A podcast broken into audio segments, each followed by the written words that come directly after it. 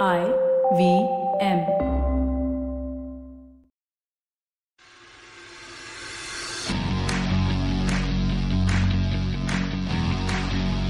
Welcome to another episode of the Edges and Sledges Cricket Podcast. I'm your host this week, Ashwin. We have another full house with D J joining us from London and Varun joining us from Singapore. So, gents, at the time we record this, we are four days away from the first test match of the India-Australia series. Varun, let me come to you. Are you excited yet? It feels like we've gone from I P L to some O D Is and T twenties, and but really the build-up has all been for this test match, hasn't it? This test series. Yeah, and more importantly, because this is the only test in which Virat Kohli is playing. So it's a, it's a big one for India. I think India is going to struggle a little bit through the tests, especially without Kohli. And I was reading somewhere that Anil Kumble said that, you know, if India wants to repeat what they did two years ago, they got to come out strong in the first test. So I think a lot of us are, uh, more than the test series, looking forward to the first test, and uh, hopefully India puts up a good fight. Yeah, I mean, you jumped uh, right into it and already starting to set expectations a little bit low for yourself. But D J, let me come to you. Have you had a chance, we're going to double click on all this, but have you had a chance to follow the the practice matches at all, or has it been a little bit crazy for you? You're just saving and gearing up for the for the actual test? So I've managed to watch some of it because with the time zones, and it's a day-night game, right? So I get to watch the second half of the day because it starts at about three thirty a.m. for me here. But uh, the second half of the day is about seven o'clock, eight. eight. So I, I've been managing to catch some of it. I managed to watch some of the bowling, which was fantastic. And then I managed to watch um, the end of day two, which, oh my God, like, I mean, w- what a show by Rishabh Pant, right? So we'll talk about all of this, but uh, yeah, I've been managing to catch it, bits of it, bits and pieces. Yeah, yeah, yeah. No, no spoilers. Don't get ahead of it. So let's, before we get into the test match prep and the practice and egg matches, and again, we're going to spend the rest of this episode previewing the Adelaide test, the first test match, the pink ball test, all of that. Really quickly, last time we joined you, two of the T twenties were over. India had sealed the T twenty series. Varun, let me come to you. The third T twenty was happening. I asked you, I think I remember on last week's show, are we going to, you know, rest some guys, come in with the opportunity to just give some new guys um, uh, some game time and say, whatever, we've won the series. And you said, no, we're going to play our full strength squad, go in for the kill, try to win the series three zero. They did that. They went in for the full strength squad. Unfortunately, came in a little bit short. Do you think that was, in hindsight, that was the right idea? Yeah, I mean, I think I think India had to try and win it, right? It's, it's like we said last episode, it's a momentum game. And so they, they did well. One can't help but think that, you know, like the, the both the O D I and the T twenty series were two one, uh, with the series won before the third match was even played. It wasn't as one-sided as I think the scoreline uh, initially suggested. But I think it was it would have been a good opportunity for India to, to do a three zero. Uh, Australia hit one hundred eighty-six, which in, in the T twenty is always a good score, but India had chased a higher score down. And so I did have expectation that India could do it. Unfortunately, you know, You know, I'll just talk through the match a little bit, but India lost Rahul early on. And I think as fans, we're not used to seeing that often. Rahul is the guy who's more stable. He gives us a quick start. He scores quickly. And so, you know, that was a bit surprising. Kohli, I felt, you know, played well for eighty-five of sixty-one, but one can't help but think he, you know, just batted a little bit slowly in the middle. And that kind of caused uh, Samson and et cetera to, to maybe try some rash shots. So, I don't want to get too ahead of ourselves, but I really wish India had pulled off the third T twenty as well. So you've already hit on the point that I really want to just talk about, right? So we're not going to recap the whole match or anything, but Kohli walks in in the third ball of the innings, builds a decent partnership with Shikhar Dhawan. They were batting at about nine runs and over, exactly where you want to be. And then Dhawan gets out. This is what's really interesting to me, right? Kohli batted eighty-five off sixty-one, which alone is not enough to have won the won the match, right? The rest of the team needed to bat faster than him. D J, I feel like we've talked about this all the time in the context of K L Rahul or even Shikhar Dhawan at some points in the I P L. Are they batting too slowly and as a result putting more pressure on the other guys, right? Because you could look at it the way Varun has, but you could also look at it and say Samson is playing rash shots whether he needs to or not. Iyer got out on the first ball. Hardik Pandya came in, made a few runs, but like, I don't know. Do you blame the guy who makes eighty-five runs and consolidates because nobody else batted well? Uh, or how, how do you think about that? It's a, it's a classic question, right? Like I've, I for one find it very hard to understand why you need an anchor in T twenty cricket, and there's been a lot of discussion around this during the I P L as well, where uh, you had th- these guys coming out and saying the comments like strike rate is overrated, and you had Padikkal and Kohli and Rahul and all these guys playing this anchor role, and I just think that this is a, a mode of a batting which is just going to be outdated very, very soon. You're going to have, I mean, look at how England plays T twenty as well as one day cricket, right? It's go, go, go. And you can see that with Owen Morgan as well. When he comes in with K K R at like twenty for five or whatever that they usually were this season, he would come out and start swinging because it's T twenty cricket. It's there's no point uh, batting sixty balls for eighty-five runs, right? I mean, you're, you're only scoring at eight and a half and over. And that does put a lot of pressure on other people. It's overly cautious almost is what I think. And like, see how the West Indies play their cricket. There's, who's their anchor? I don't know. Everybody's a six hitter. Everybody hits big there and they're the world champions, right? England have won the O D I World Cup playing in that manner. So I think it it's a strategy that really needs to be looked at. I think you can have at most one player in the team which does that. Maybe a Kohli. You can't have a Rahul and a Kohli and a Shikhar Dhawan, all of whom play that same role, right? So I think India need to look at it. They've been successful in the past. They won ten in a row, ten, ten on the bounce. But uh, questions will still remain whether this is the right approach to be taking in a one hundred twenty ball game. Yeah, it's interesting. I mean, you're talking about T twenty, obviously. Not the greatest time to be alluding to the West Indies, who are really, really struggling in tests. But I know, totally different formats. It's just interesting to draw a parallel to a side that's been, that's been struggling. But Farun, let me ask you then, before we wrap up the T twenties. At the end of the match, Australia won two one. So, you know, India has won the O D I series two one. Australia has won the T twenty series. Or, sorry, Australia won the O D I series two one. India won the T twenties two one. Hardik Pandya gets given the man of the series.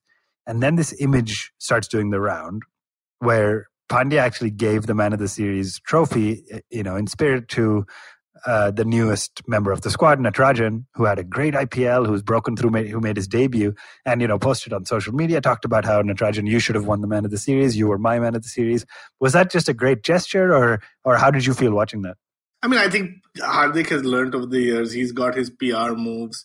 It, it was a genius move on his part. Everyone's talking about how he's matured since he's had a baby.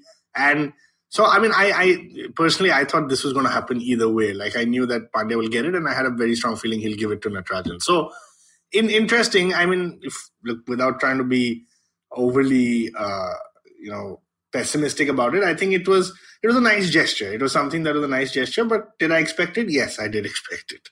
Can I, can I just add to That's that? Really... Have you seen the meme which says, wo deke aaya? I haven't yet, but I saw you posted on Twitter. Which is great. Anyway, sorry. No, that was good. All right, so that brought us to a wrap of the T twenty series. The test match obviously is coming up soon. I wanted to ask you, D J, really quickly, before we get into the specifics of it. Is it just me, or is there a little bit more excitement over these practice matches than there is in normal series? So I was trying to remember, have I always sat and watched warm-up matches? Partly, have they always been broadcast? I mean, the It was playing in the U S on Willow, which I watch. The time zones worked for me a little bit to at least watch a couple sessions. Like, uh, is there just because we're so excited because of the lack of cricket for a while and because of the magnitude of India-Australia? Or am I just misremembering and we always watch practice matches and warm-up matches?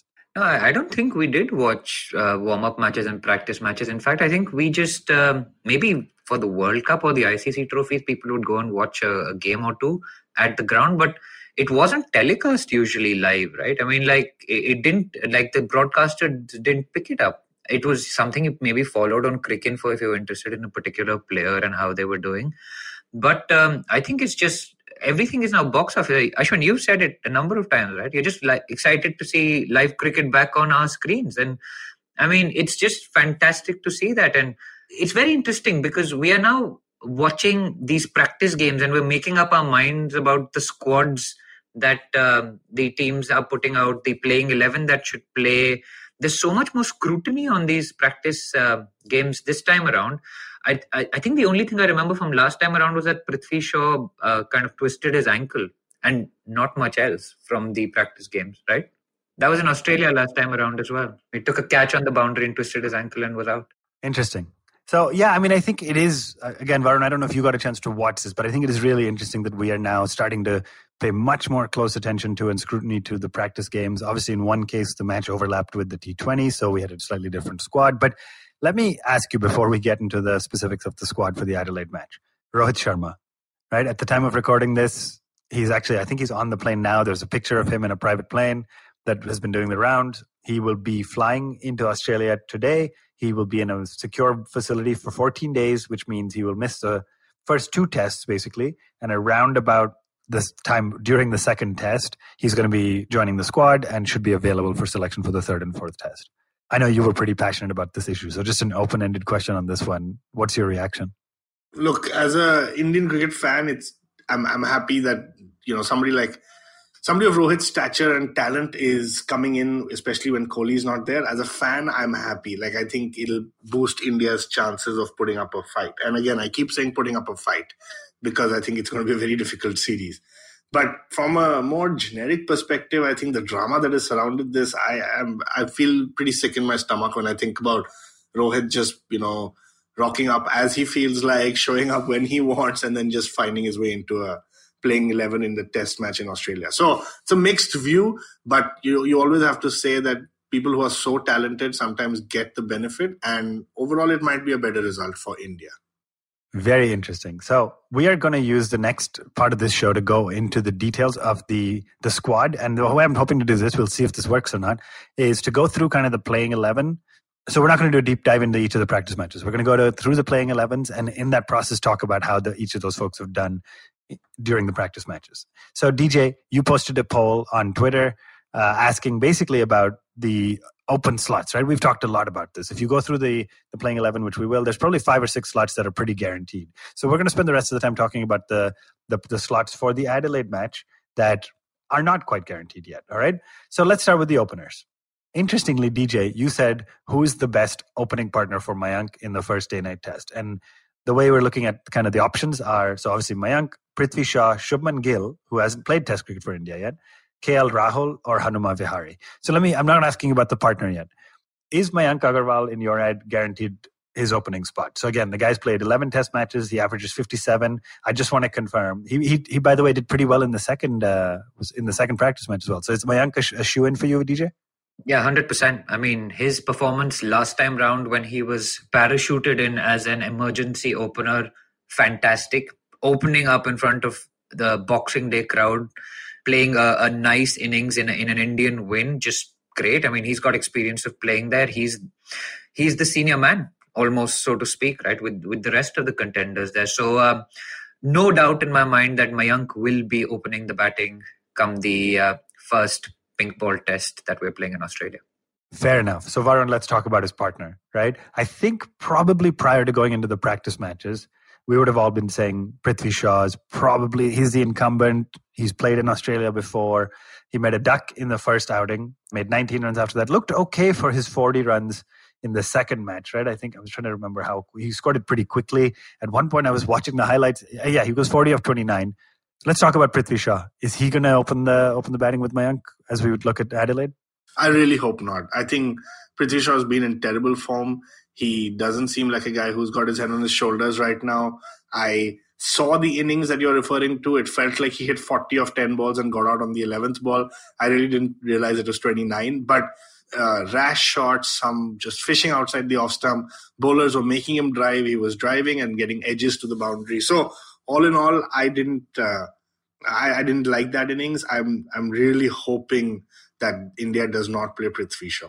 So before I go back to D J, let's talk about the alternative, right? So in our Twitter poll, which we ran, which was really interesting to see, Shubman Gill got seventy-two percent. Rahul was the second pick for opener, was at fifteen point nine percent. Hanuma Vihari, who's been playing at six, which I have a really interesting question about later, but Hanuma Vihari was the third pick, and Prithvi Shaw was the fourth out of four picks. So who are you going with out of these four guys? It's not Shaw. Out of the other three, who are you going with? I think I would have to say Gill. I think Gill will open. And for me, it's a large part of it is the fact that K L Rahul did not get the second practice match. Now, either his workload has been high right from the I P L through all six games before uh, the test matches start. But the fact that Rahul didn't get a go is surprising to me. His test record has not been that great in Australia and England over the last two years. And Gill, I think, seems more technically correct. I think it's just a matter of time before Gill finds his way into the test squad. Now, the challenge for me is, is Gill an opener? What happens when Rohit comes back? Is Gill the right replacement for Kohli? Should Rahul play in the test eleven at all? There, there are just too many questions. So this is the first time I'm really stumped. I don't know who is going to open, but if you had to ask me to, you know, place a bet, I would say Gill will open. D J, so we heard from Varun, Gill and Mayank are the opening pair. That also seemed to be the consensus in our Twitter poll. Do you agree or do you have a different point of view? I'm not that happy with that, to be honest. I mean, you you mentioned it very briefly about the incumbent being Prithvi Shaw, right? Remember the tour of New Zealand? He was the opener there. He scored two fifties in two test matches in what was otherwise a disappointing tour for the batsman generally. His last test innings is a fifty as well. I think this comes back to that whole point about, you know, when we go back to the I P L, we think of him getting out in these bad, ugly ways, and there are technical errors and this and that. But I mean, even players like Sehwag had all of this, right? Like, he was hit or miss. It was four of the first ball, was, he was out. Now, when Prithvi Shaw burst onto the scene two years ago with that one hundred against the West Indies in eighty-three, eighty-four balls, whatever it was, everyone compared him to Sehwag, a little bit to Sachin. Uh, I think Ravi Shastri, I heard recently, said he, he walks a little bit like Lara with that swagger. So we saw him bowl today as well, which was interesting. But anyway, coming coming back to the point, I think, I and I appreciate the Twitter poll says seventy-two percent like the look of Gill. Gill looks like a more classical batsman. But the message that you need to give your youngsters is that if you have done well in the last test match, and I focus on the word test match, you should be in the team for the next test match. Where does that leave Karun Nair then? I mean, we, we've talked about Karun Nair, right? Like, he scored three hundred and he played a few test matches after that. He, he didn't uh, get kicked out immediately. But there are issues with that approach of dropping the youngster and saying, mm. you've not done enough to keep your place. But with Prithvi Shaw particularly, what is the effect going to be on him and his mind? He's played test cricket. He averages, I think, fifty-five in test cricket at the moment. He strikes at eighty-six runs per one hundred balls. He's that attacking opener in Australia that could send the Australians on a leather hunt all day, like what Sehwag did. In, remember the Boxing Day Test match, he scored one hundred ninety-five, right?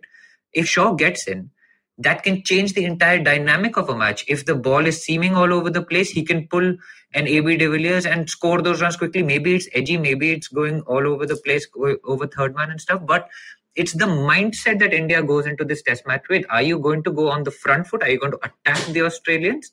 Are you going to back your players to play their natural game? Yes, there are technical deficiencies. I don't disagree with that. But I think he has done enough to keep his spot. And to replace him with Shubman Gill, who he's played along with at the under nineteen level, comes with its own problems. That's all I'm saying.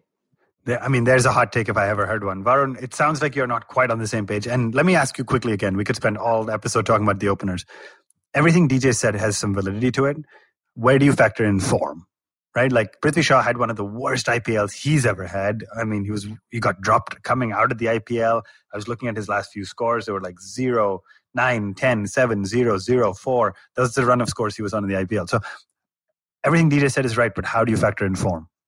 Yeah, that's what I'm saying. I, I just, I can't see India play zero for one like so many times. I think, D J, it's fair. Like Sehwag at the start, maybe it's a fair comparison. But I mean, I think Sehwag has, is a different beast altogether. Like, you you don't have another Sehwag. And Prithvi Shaw, I, I really hope I'm proven wrong. I'm not saying he won't get a go, but I understand what you're saying. I think part of my gut tells me that India may be able to afford either a Shaw or a Pant. And again, we'll talk about this later. But, you know, when you've got players who play their natural game and who can lose their wicket very quickly as well, you need to find some sort of a balance. So, yeah, it, it'll be interesting. I, I I can't disagree with what D J is saying. Yeah, just the last point on that, Varun. And I agree with what you're saying as well. So that, that I mean, there is... It's completely... We're, we're all, like, all over the place. And I, and I totally appreciate what you're saying. But it's that point about conflating T twenty form with test match batting, right? Which comes back to how India look at various formats and players' forms across those formats. It's almost like if Shaw didn't play the I P L, he would have walked into this team, right? Like mm. Cheteshwar Pujara. Yeah, I mean, I, I'll tell you from my perspective, uh, I think what India does make the mistake of conflating test ability with T twenty ability. And I hate that. I think form is different. I think form, you're going out there to bat. It's in your head. Am I going to get out on the first ball? Am I going to make some runs? Am I going to go for hit a six, et cetera? So I think form is probably transferable across formats. Ability, you shouldn't look at quite that way. I don't know. Varun, do you think that's the same thing or is that overly? Sort of no, no, I, I think it's fair. I think it's fair. I think it's, I, I'm just probably feeling what every Indian fan or feels or maybe how Indian selectors look at it as well. You're just so disappointed with the way he's played, the way he's thrown away his wicket. And and so I just I just don't want to see that at the international level in Test when it's going to be a very tough fight for us. So I want to see somebody who can, you know, fight it out, who can spend time in the middle, who can work through the tough phases, take the shine off the ball. I don't want to see somebody flashing outside the off stump as I have for so many years. So there's probably some baggage as well. Um, but but I do agree that if, if a Shaw gets stuck in, and we have seen test matches where, you know, the, the, the match lasts three and a half days. If one player hits sixty runs off forty balls uh, and gets out, he could be the game changer. So there's no easy way. I think the fact that uh, K L Rahul and Shubman Gill are also around, this is this is going to be a very, very difficult decision. Right. So we haven't even gotten past the openers yet, but lots of great debate. We haven't even mentioned our favorite player yet, but we're so excited for the Adelaide test. We're going to take a quick break. We will come right back after this break and talk about the rest of the squad.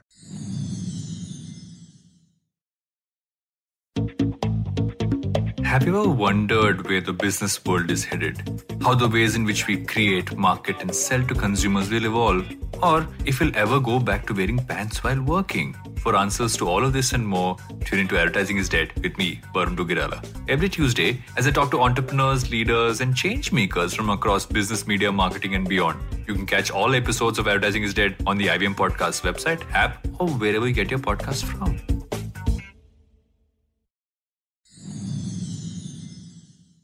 Welcome back to the Edges and Sledges Cricket Podcast. We're knee-deep in talking about the India playing eleven for the first test match in us against Australia.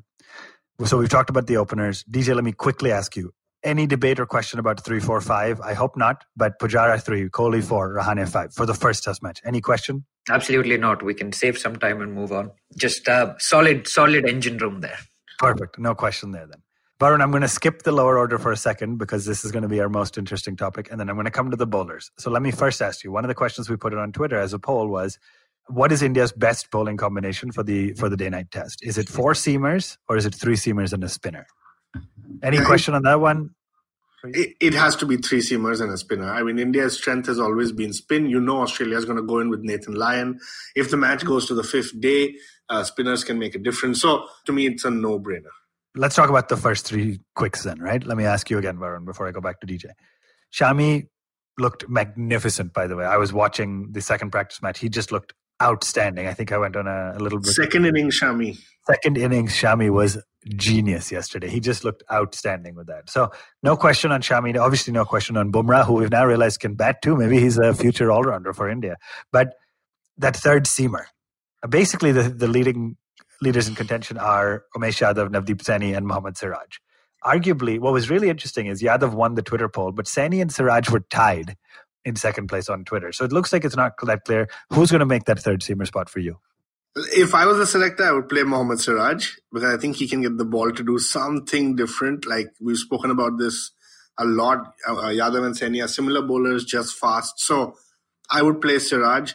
I don't want my third seamer to be picked at five or six runs and over, giving one hundred, two hundred runs in, in one innings.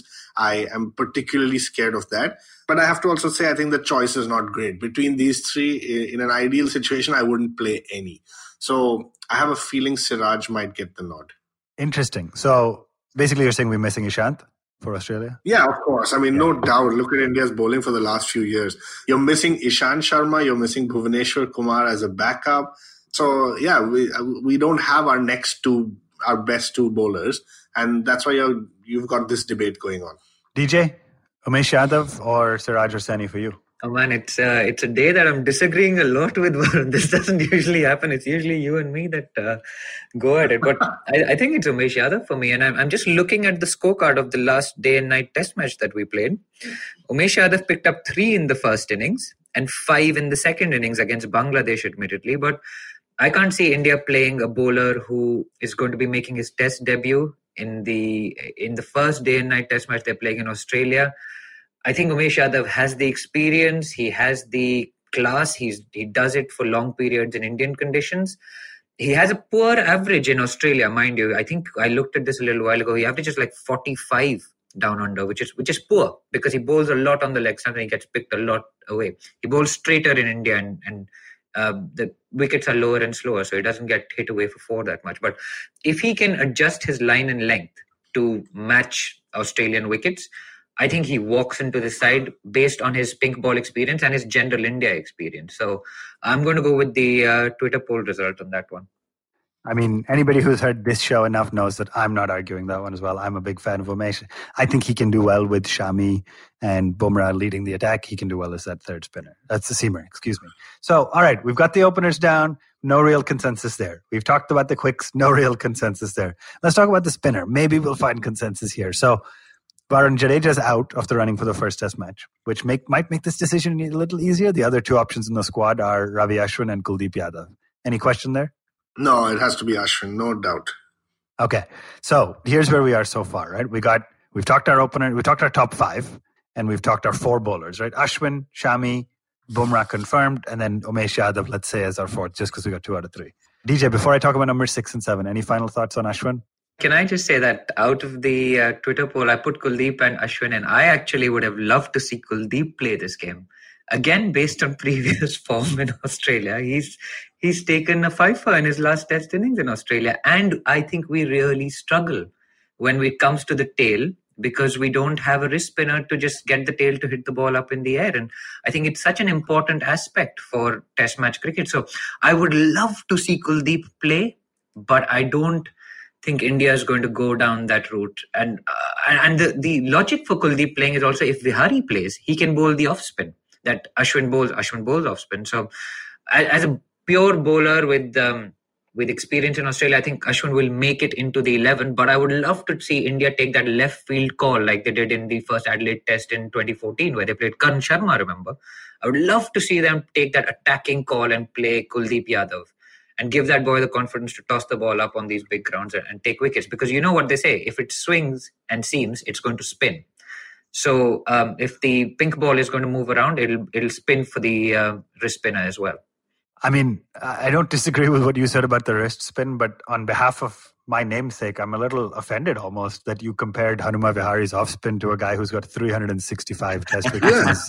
You could say, like you said, we can leave Ashwin out because Vihari bowls. No, but it's it's like having different skills for different times, right? Like if you you have an off a part-time off spinner, so to speak, so you're spinning the ball away from the left-hander in any event. But it's the equivalent of leaving out a part a full-time batsman for Ashwin's batting. You'd never do that. Yeah, but Ashwin's batting has declined, right, for a long time. Oh, so Vihari's bowling has never been at the level. Like I, that's yeah. Just a bizarre comparator. I agree. Yeah, and it's like Vihari is Vihari is going to bowl when Steve Smith is on two hundred seventy-five. To try and get him out. That's when that's when Vihari is going to bowl. Not that when Steve Smith is on five runs. Yeah, but but I mean the point there is, do you want Ashwin bowling to Steve Smith when he's on five, or do you want Kuldeep bowling to Steve Smith? All I was saying is that you have off spin covered, right? I wasn't comparing Vihari to Ashwin. That's, as you say, it's an absurd comparison. Yeah, the, the, the fundamental im- implication behind that is that off spin is off spin, and Ashwin yeah. off spin is not Vihari off spin. You can't say you have off spin covered. Correct. Anyway. Correct. Yeah. Yeah, it's not. I mean, I don't think it's the same thing. I don't doubt. I have no doubt that, to me, Ashwin should play. Obviously, if he has a weak first or first and second test, then think about options. When Jadeja comes back into being fit, that changes the game because of Jadeja's batting. I mean, Jadeja batting at eight is a whole different ballgame uh, in terms of giving you batting depth, and he's had success in as a test bowler as well. It felt like D J is saying off spin is off spin, leg spin is subhanallah. Yeah, but it is because we struggle so much against the tail, man. And I mean, if Ashwin can run through the tail, that would be great. Vihari can run through the tail. No, but what I'm saying is Kuldeep can run through the tail. With his, I think with this might be your new, this might be the new uh, Krunal Pandya's greatest of all time hot take for you to say Vihari's off spin is just as good. But as that's Ashwin. Not what I'm saying. So you're putting words into my mouth now. No, that's what you're implying. You're saying we should pick Kuldeep because we already got Vihari to bowl off. If you need an off spinner, you he can bowl off spin is what I'm saying. But Kuldeep is the more attacking option because he's a wrist spinner, and we've done that before, and we lack wrist spin in test cricket. We don't play wrist spinners in test cricket. This guy's had success as well on debut. So that's what I'm saying. I don't think he will play because India like to play um, Ashwin, at least in the first test of series. He played last time also, first test match, and uh, he did well as well. So let's see. Right. I'm, I'm sort of out of a reaction. I don't have much to say to that one. So, all right, we've, we've sort of nailed down our openers, our bowlers, our middle order. Let's talk about the lower order. And of course, this comes as a question on the wicketkeeper. So I would almost argue this is split down the middle. Our Twitter poll seems to be biased. So we asked who should keep wicket for India in the first India-Australia test, Saha or Pant. Uh, Pant got seventy-five percent of the vote. Saha got twenty-five percent. Of course, we cannot not talk about Rishabh Pant's phenomenal outing in the second practice match, right? So he comes out. I think there were twenty, twenty-two overs or something left in the day. Vihari's batting on the other end. Vihari gets to a great century, just looks great. Varun, I don't know if you got a chance to watch this or the highlights, but Pant comes out, starts hitting, and slowly you start to see him get to the realization that he's eighty-one off sixty-six balls or sixty-seven balls, and it's the eighty-ninth overs. eighty-nine overs are done. So he's got six balls left. He's got to try to go for a century. And the guy hits twenty-two runs off the last over of a test match day, gets to one hundred three. India declares overnight, et cetera. I mean, th- what is this guy made of, man? Yeah, that, that was great. I mean, look, I, I did see his first fifty runs, and he was falling over, he was coughing, he was falling over himself, he hit a sweep shot and fell to the ground. So not much has changed, but you can't help but think that Test cricket is where Rishabh Pant is, has excelled in the past. The fields are in, he's he's a good batsman, he's got the good hand-eye coordination. So I, I thought his innings in the second warm-up game was just great. I do want to also say that I think what will happen is India is going to have to pick between playing a Pant or a Shaw. And both are attacking. Both can kind of take the opposition bowlers um, apart. But I think India is going to have to pick one. And so it, it'll really come down to who's the opening batsman. If it's Shaw, I have a feeling they'll go with Saha. If they pick Gill, I have a feeling they'll go with Pant. So let me just quickly ask you before I come to D J, is Vihari at six a shoe-in for you? Yeah, it absolutely is. Like he's uh, he's he's done very well. I think the the challenge in India in Australia is always the top order somehow gets a little bit wobbly, and then you need your middle order to consolidate and put on those runs because Australia is going to hit mammoth totals. So I think Vihari is the right choice at number six. He's done well. It gives you that stability. It gives you that depth, and it almost feels like a V V S Lakshman type situation, right? When he when Vihari is at six, you're feeling a lot of comfort. Okay, so you gave us two options, finally. You said either they'll open with Shaw and then play Saha, either or they'll open with Gill and play Pant as keeper. You're the If you're the chief selector, which one of those are you going with? I would play Gill and Pant. Gill and Pant. All right, D J, let me come to you. First question, before I ask you about the keepers again. Vihari at six, is that confirmed? Or honestly, could you play him at eight or nine because he's more in the team for his spin than his batting at this point for you? Can I just say, you're the stats guy. Ashwin in Australia averages forty-eight with the ball. And what does Vihari average? Well, he hasn't bowled in Australia yet, has he? Oh, I don't know. Didn't he bowl? We can he check bowled that. A couple overs. We can check that. But I'm saying he averages forty-eight, so he's not the best option, maybe. I'm not. It was not a debate about is he the best option. It was a debate on you saying we should play Kuldeep because Vihari does the off-spin that Ashwin does. No, I was saying we should play Kuldeep because we can't bowl the tail out ever. And Ashwin is not going to solve that problem. I'm saying also Ashwin will play because of his batting and his four hundreds and all of that. Oh, Vihari has bowled thirty-five overs in Australia and averages forty-seven. So he's better oh, than Ashwin so as he a is. bowler. He's a better bowler than Ashwin in Australia. Statistically. But Ashwin also had like four tours. Hopefully he's learned, man. Anyway, Vihari. Okay, jokes about, do you play Vihari at six guaranteed? one hundred percent. one hundred percent. He just scored one hundred. Okay. Yeah. Definitely. The, re- the reason I'm asking that is there's a small but probably vocal group of people on social media that have been talking about why ca- why can't you play both Saha and Pant? Could you play Pant at six, Saha at seven, and then either Vihari gets left out, which is unfortunate because he did well, or you do the you mess around with his batting order again and you open with Vihari and Mayank. And I know you asked that in the poll, so you were thinking about it too. Yeah, okay. Because he opened last time, right? In the Boxing Day test, I think, with Mayank, maybe? I think he did. He scored like eight in an hour or something, from what I remember. Yeah, but he, but he batted he really long in that yeah, session, right? Yeah, he did. He did well for India, but yeah, I, I don't know if India's going to get him to open again. They shouldn't. Also, why would you bat him out of space? Yeah, it's unfair to Vihari, I think, to bat him out of position. And he's done well at six. It's a tough position to bat in Test cricket. So, D J, let me quickly ask you then. I know we could spend all day talking about this. Pant and Saha are fighting for number seven then. How does your incumbent... I don't remember who played the last time we were playing a test match, right? Obviously, Pant played in Australia, but Saha may have played more recently. How does your strategy or your approach for Shaw and like the incumbent needs to get first dibs, how does that play in here for you? So, I mean, we're obviously biased being the Rishabh Pant show and whatnot, but the conventional wisdom says that Saha is a better keeper, and if Pant keeps, he'll drop catches and that'll cost us a lot of runs in Australia.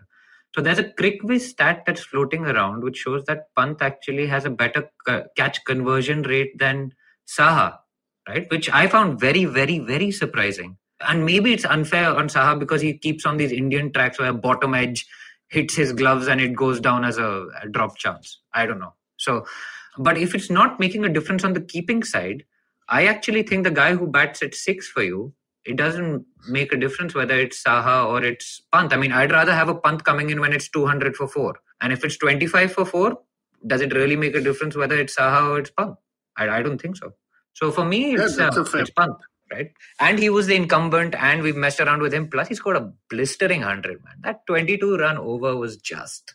Oh, it was love. So pure love. So Varun, before, before we conclude on our side, do you think we would have all felt a little bit differently about Rishabh Pant if he had not made that century in the second match? I mean, I, I think, yeah, look, there is a bias, but I think D J put it really well that if you're twenty-five for four or even seventy-five for four, to give India a little bit more credit, I, I don't think it's going to matter if you're playing Pant or Saha. But yeah, if you're if you're two hundred for four, I would have Pant in too. I think D J just described it perfectly.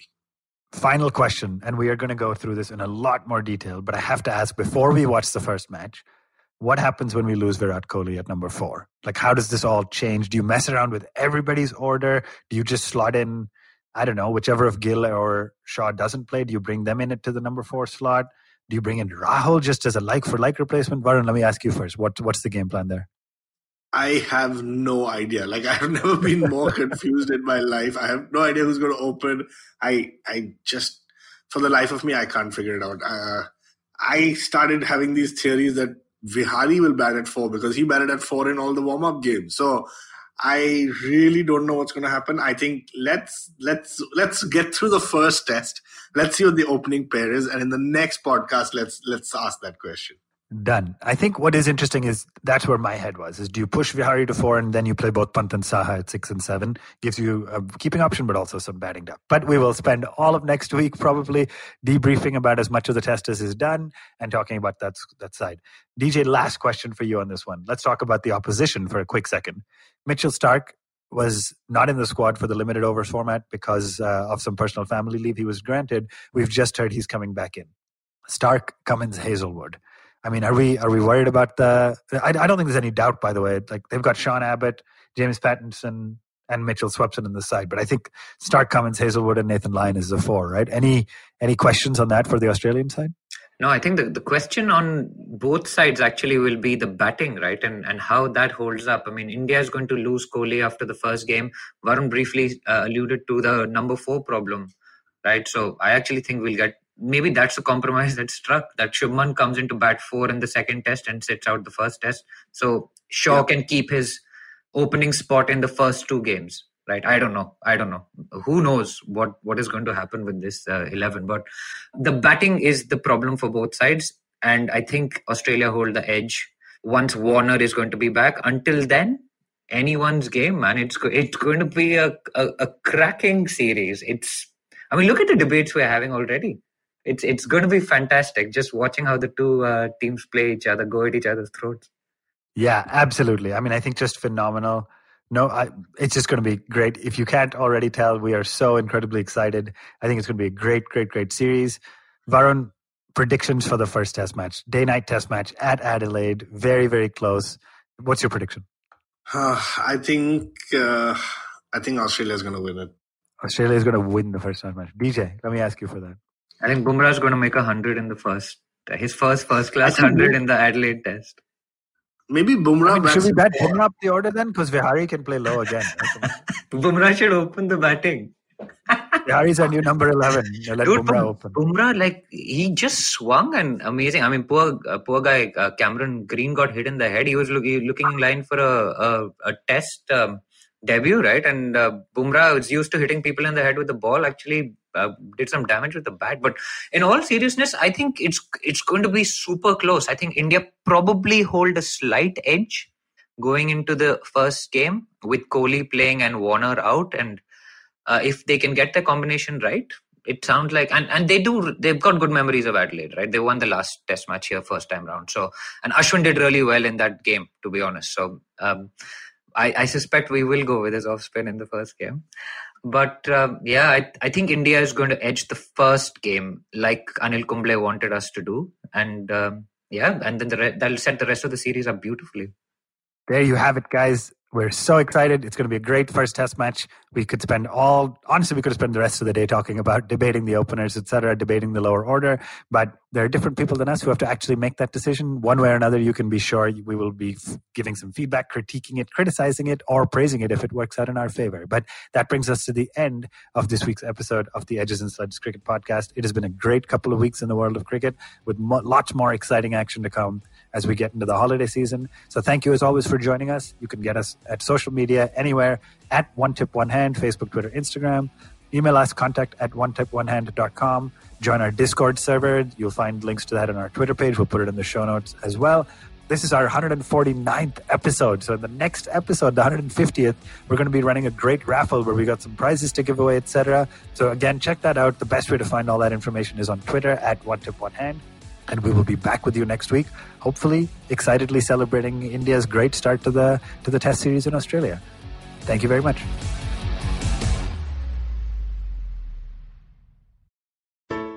Hello, hello, hello, everybody. It's been another great week on the I V M Podcast Network. On What the Hell Navya, Jaya Bachchan, Shwetananda, and Navya herself dish out stories from their childhood. They discuss tough love between parents and their kids. On Paisa Vaisa, Anupam talks to Baman Irani, President-elect Kredai, and Chairman and M D at Rustamji. They discuss the concept of buy versus rent and how to approach buying property in twenty twenty-two. On Cock and Bull, Cyrus is joined by Meghnath and comedian Shad Shafi. They discuss their opinions on the ongoing Congress presidential elections and Prashant Kishore embarking on a Padyatra. On The Life Manifesto, Zarina narrates a story that advocates that stress and emotions are not to be controlled but must be beautifully managed. And on the Filter Coffee podcast, Karthik is joined by Yashraj Akashi, Senior Ambassador of the TEDx program and curator of TEDx Gateway. They discuss the origin story of TED and its franchise model. Guys, go to our website, I V M podcast dot com. You can check out the merch store. Also links to all of our social media stuff, which is at I V M Podcast. Also, do check out our YouTube channels. We have a number of channels with many of your favorite shows available as full video podcasts. Finally, we'd like to thank our sponsors this week, Volvo X C forty Recharge, Bumble, Heads Up for Tails, and H D F C Mutual Fund. Thank you so much for making this possible. Do you often find yourself surrounded by conversations about Web three, blockchain, N F Ts, DAOs? What are these terms and how do they affect our future on the internet? So many questions, but don't worry, we've got answers to all your questions. Hi, I'm Eklavya Bhattacharya, and on our show Future Proofing, we try to decode the impact of these future technologies on various industries with experts and tech enthusiasts. Tune into new episodes coming out every Thursday on the I V M Podcast app and the website, or wherever you get your podcasts from. Working Monday to Friday glued to your chair making you feel dull? Worry not. Get your five-minute weekly dose of travel around the world with Postcards from Nowhere. Join me every Thursday as I explore the strange, obscure, and fascinating parts of the world and bring out facets of travel you may not have thought of before. You can find us on the I V M Podcast app, website, or wherever you get your podcast from.